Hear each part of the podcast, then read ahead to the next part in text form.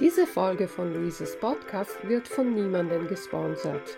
Aber wenn Sie mich unterstützen wollen, spenden Sie doch einfach einen Kaffee. Mehr Informationen unter www.il-tedesco.it. Und nun viel Spaß mit dieser Folge von Tulip Luises Learn Italian Podcast.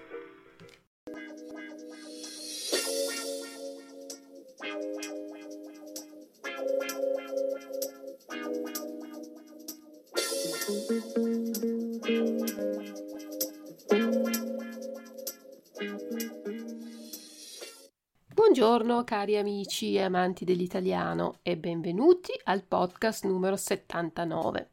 Oggi il tema dell'episodio è molto caro a molti turisti, soprattutto tedeschi, perché parliamo del lago di Garda. Sicuramente saprete già molto su questa parte d'Italia, ma io voglio parlarvi di alcune curiosità e alcuni consigli di posti che forse ancora non conoscete. Cominciamo però con qualche informazione generale sul lago. Il lago ha due nomi, Garda, come sapete, e Benaco. Benaco è il nome più antico, meno utilizzato. Il nome Benacus risale all'epoca dei Romani, che in questa zona si espandono nel primo secolo a.C. Il nome attuale di lago di Garda deriva dal longobardo, una lingua germanica, e la parola è Varda, che aveva il significato di posto di guardia, luogo di osservazione. A sud si trova circondato dalle colline lasciate dal ritiro dei ghiacci e nella parte a nord, più alta, stretta, è avvolto dalle alte catene montuose, montagne che lo fanno assomigliare ad un fiordo, come quelli norvegesi, e che rendono il suo clima mediterraneo però. È uno dei laghi italiani più belli, per la luce, il clima mite, una ricca vegetazione con prevalentemente olivi, palme, cipressi, limoni, oleandri e aranci e naturalmente per il bellissimo paesaggio. Il lago di Garda è il più grande lago italiano e un lago prealpino. Nella parte a nord abbiamo il tratto a forma stretta ed allungata, che abbiamo detto circondato da montagne che sono alte oltre 2000 metri. Nella zona sud è a forma semicircolare, con in mezzo la penisola di Sirmione contornata dalle colline. Si trova a 65 metri sul livello del mare e ha una profondità massima di 346 metri di fronte a Brenzone. Ha una superficie di 370 km quadrati. Sul lago ci sono cinque isole, l'isola del Garda, isola di San Biagio, meglio conosciuta come isola dei conigli, isola Trimelone, isola Olivi, isola del Sogno. E adesso passiamo ad alcune curiosità che forse non tutti conoscono. Pur avendo un clima mite, il lago si è gelato interamente per ben tre volte negli ultimi duemila anni. La prima volta dopo la caduta dell'impero romano, poi nel 1547-48 e l'ultima nel freddissimo gennaio del 1709. Sul Garda c'è il fiume più corto del mondo. Il fiume si chiama Aril e si trova nel comune di Cassone. Il fiume pensate che è lungo solo 175 metri. Se volete potete farvi una passeggiata di 10 minuti eh, eh, per percorrere tutto il fiume. Tutto il corso del fiume è ben visibile transitando sulla Gardesana orientale. A monte della strada abbiamo il laghetto artificiale dove sgorga la sorgente, a valle della strada il percorso verso il lago. Cassone è stato dipinto da Gustav Klimt nel 1913 nel quadro Chiesa a Cassone sul Garda durante una sua visita lì. Non c'è molto da vedere, qui due o tre ponti attraversano il fiume, poi si possono fare delle fotografie davanti al cartello che dice che vi trovate davanti al fiume più corto del mondo, è una cosa simpatica, insomma. Potete poi percorrere la strada Galeas per Montes, che ha un'origine molto antica. Il nome latino dice galee, cioè barche, imbarcazioni su per il monte. Si tratta di un'importantissima e conosciutissima impresa ingegneristica della Repubblica di Venezia. Tra il 1438 e il 1439 la Repubblica di Venezia deve difendere la città di Brescia, che era sotto attacco, e allora si decide di spostare una flotta di galee, fregate e imbarcazioni dal mare Adriatico fino a Rovereto, risalendo il fiume Adige, trasportando poi le navi fino a Torbole via terra. Le imbarcazioni sono state trainate da 2000 buoi su per le montagne e facendo una strada fino alla parte più a nord del lago. Ecco, una cosa veramente interessante, è stata una vera e propria impresa ingegneristica di quel tempo. Vicino alla città di Torbole potete visitare le marmitte dei giganti. Sono delle rocce che si sono formate nell'epoca glaciale, quando i ghiacci si sono sciolti. In questo periodo l'acqua cadeva in basso, scavando la roccia. È un paesaggio molto bello, immerso nella natura e si può entrare in un bunker anche della seconda guerra mondiale.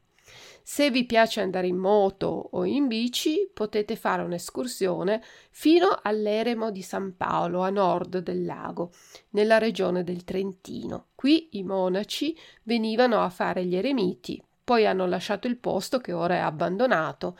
Si può visitare solo in alcuni mesi estivi e in alcuni orari precisi, ma il posto è interessante soprattutto per la natura incontaminata, dove si può passeggiare, andare in bici, fare arrampicate sulla roccia. Poco più a sud si può vedere un'antica presa dell'acqua su fiume Sarca che forniva acqua alla città di Arco e risale all'impero austro-ungarico nel 1892.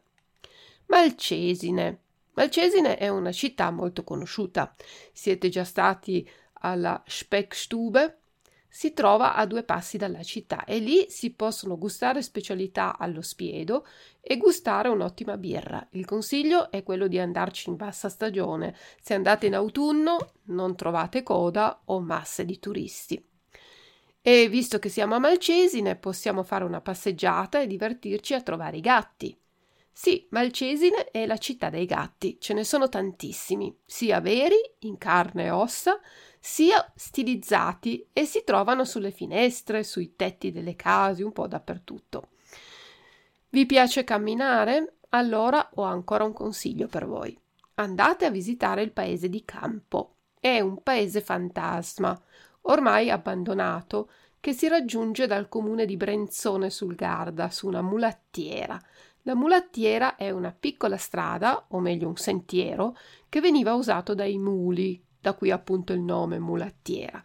Il sentiero è tutto immerso negli ulivi e quando si arriva si possono vedere i ruderi di un castello e di una chiesa. C'è poi una strada sul lago di Garda che ha un nome molto curioso, Punta Veleno, dalla strada di Brenzone fino a Prada, Punta Veleno ha all'inizio una pendenza del 12%, per arrivare alla fine ad una pendenza del 20% e in 10 km si percorre un dislivello di 1081 metri. Altre città e cose da vedere sul lago di Gardio sono la città di Arco, molto carina, con caffè, ristoranti dove poter prendere il classico aperitivo, e poi visitare il castello, facendo così una bella passeggiata. Una città molto turistica è Riva del Garda. Qui potete fare vela, kayak, prendere il sole. È molto bello ammirare le montagne dal centro del paese, che è molto carino, con le case colorate, le palme ai bordi della strada.